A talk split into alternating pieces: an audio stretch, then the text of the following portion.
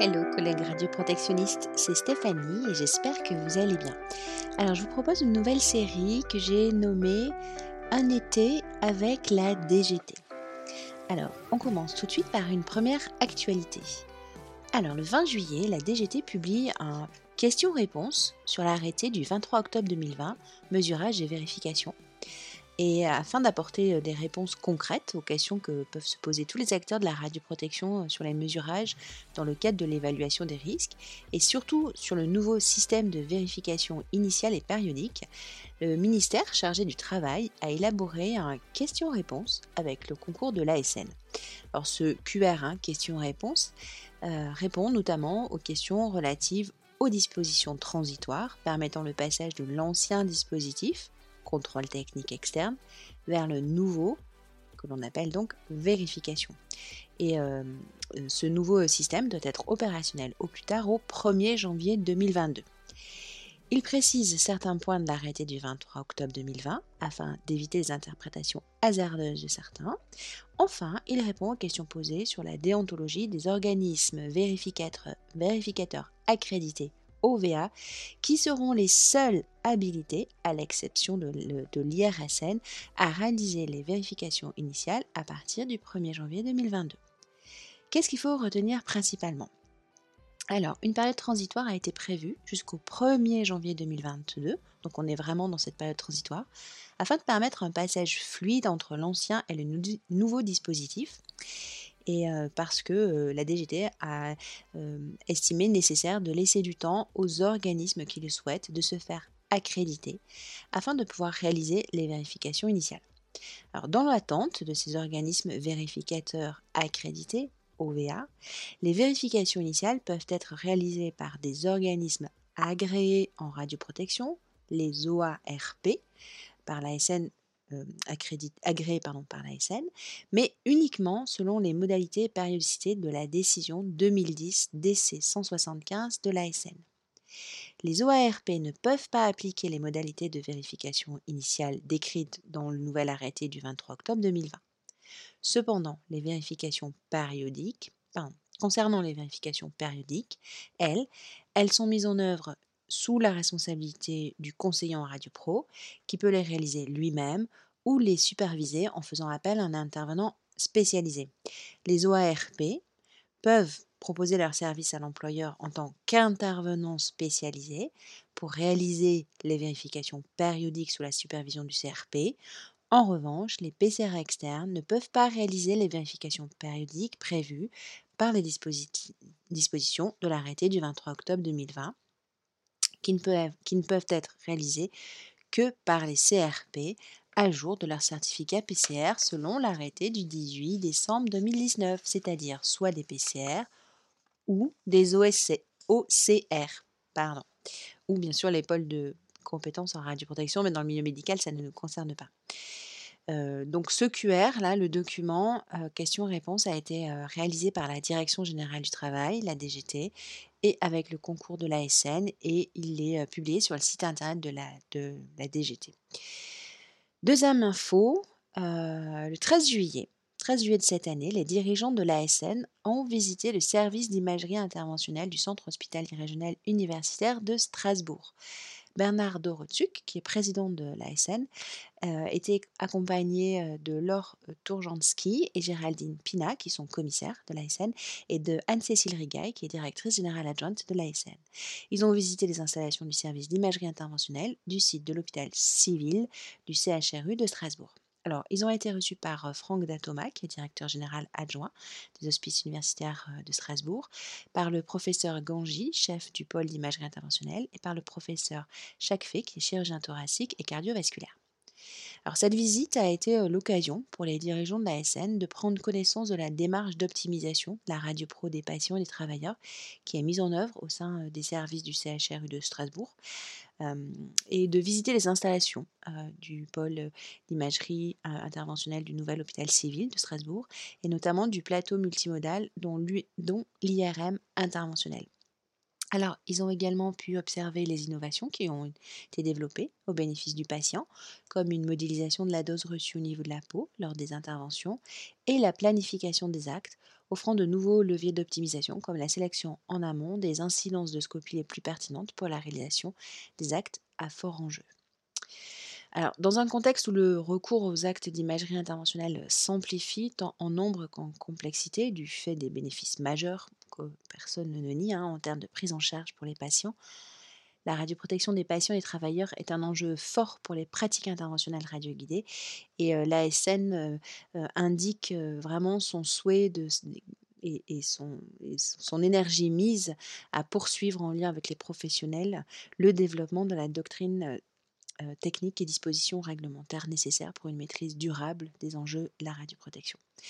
Et euh, Bernard de Rotsuk a souligné en conclusion de cette visite les progrès qui ont été réalisés en matière de radioprotection au sein des services d'imagerie interventionnelle du CHRU de Strasbourg ces dix dernières années. On sait qu'ils ont fait euh, la une il y a bah oui, une, dizaine d'années, pas forcément pour des choses très joyeuses. Et en tant que PCR, CRP, ingénieur radio pro, je tiens à à les féliciter pour cette visite qui reste, qui se conclut sur cet encouragement et salut de la SN. bravo, bravo Strasbourg. Alors, troisième info. Par arrêté du ministre chargé des solidarités et de la santé, le 5 juillet 2021, la décision de la SN relative aux qualifications des médecins et des chirurgiens dentistes intervenant dans le cadre de l'utilisation des rayonnements ionisants à des fins médicales ou de recherche impliquant la personne humaine. Donc cette décision a été homologuée et elle est entrée en vigueur le 7 juillet 2021. Euh, donc, cette euh, décision en fait une mise à jour qui vise à adapter les dispositions réglementaires aux évolutions euh, techniques et aux conditions d'exercice. C'est l'article L133-18 du Code de la santé publique qui prévoit que les rayonnements ionisants ne peuvent être utilisés sur le corps humain qu'à des fins de diagnostic médical, de prise en charge thérapeutique, de dépistage, de prévention et de recherche médicale. Euh, l'article R133-68 de ce code précise que les examens et les actes qui utilisent des rayonnements ionisants à des fins médicales sont réalisés par des médecins et des chirurgiens dentistes qui justifient des compétences requises et par des manipulateurs d'électroradiologie médicale intervenant sur leur responsabilité. La décision de l'ASN apporte des précisions pour euh, définir les qualifications. Alors tout d'abord du médecin ou du chirurgien dentiste qui réalise des actes qui utilisent des rayonnements ionisants des fins médicales ou de recherche impliquant la personne humaine. Elle apporte des précisions aussi sur la qualification du médecin qui assure la coordination des mesures prises pour assurer la radioprotection des patients. Donc ça, c'est l'article R133-131 du Code de la santé publique et c'est super important pour nos enregistrements et euh, nos autorisations. Donc, qui est ce fameux médecin coordinateur? Et enfin, euh, la décision de la SN apporte des précisions sur les qualifications de la personne physique responsable d'une activité nucléaire à finalité médicale, c'est-à-dire un médecin qui déclare une activité nucléaire à la SN ou un médecin qui sollicite une autorisation de la SN en radiothérapie, en médecine nucléaire ou en scanographie. Alors, toutes les parties prenantes ont été consultées de mars à avril 2019 sur le projet de décision.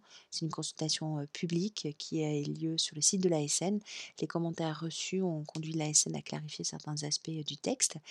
Et la synthèse des commentaires reçus lors de la consultation est disponible toujours sur le site de l'ASN. Et vraiment, je vous incite fortement à suivre les différentes consultations pour donner vos avis il me semble, enfin c'est un sentiment, mais peut-être que vous pouvez avoir un sentiment différent, mais qu'on ne sommes pas assez nombreux à faire des retours sur les consultations publiques. Mais débat ouvert. Dernière info de la journée, le 1er juillet 2021, la DGT a publié un question-réponse, encore un, sur l'arrêté du 18 décembre 2019 qui est relative à la formation des PCR et à la certification des OCR. Donc PCR, personne compétente en radioprotection, OCR, organisme compétent en radioprotection. Alors, afin d'apporter des réponses concrètes aux questions que peuvent se poser les acteurs de la radioprotection, CRP, PCR, OCR, sur les nouvelles modalités de formation des PCR, de création des OCR certifiés, le ministère du Travail a élaboré un question-réponse qui a été mis à jour en juin 2021 et qui a été publié donc le 1er juillet avec le concours de l'ASN. Et ce question-réponse répond notamment aux questions relatives aux dispositions transitoires permettant le passage de l'ancien dispositif, donc arrêté du 6 décembre 2013, vers le nouveau qui doit être opérationnel au plus tard au 1er janvier 2022. Donc, cet arrêté est applicable depuis le 1er janvier 2020. Donc là, on parle de l'arrêté du, 19, pardon, du 18 décembre 2019 sur la formation des PCR. Cet arrêté est applicable depuis le 1er janvier 2020. cependant, l'article 9 du décret 2018-437 du 4 juin 2018, modifié, permet une période transitoire, et nous sommes dedans jusqu'au 1er euh, du 1er janvier 2020 pardon, jusqu'au 1er janvier 2022. C'est cet arrêté, c'est ce, cet article qui a été euh, modifié pour proroger euh, la période transitoire jusqu'au 1er janvier 2022. Donc ça permet le passage de l'ancien dispositif au nouveau sans interruption dans le système de radioprotection.